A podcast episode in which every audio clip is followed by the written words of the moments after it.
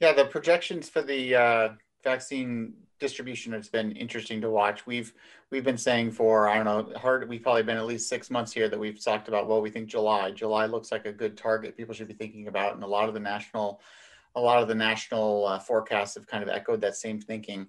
Uh, the, the recent news today and yesterday has, has been for Washington State at least seven or eight months out based on this uh, double to almost triple the amount of vaccinations being delivered. And that appears to not be possible based on the supply that were being reported today. So in the next few weeks, as people listen to this podcast, um, you can find out how accurate the reporting is today, I guess, uh, because today's news doesn't sound like we're, we're going to be able to stick to that schedule very well.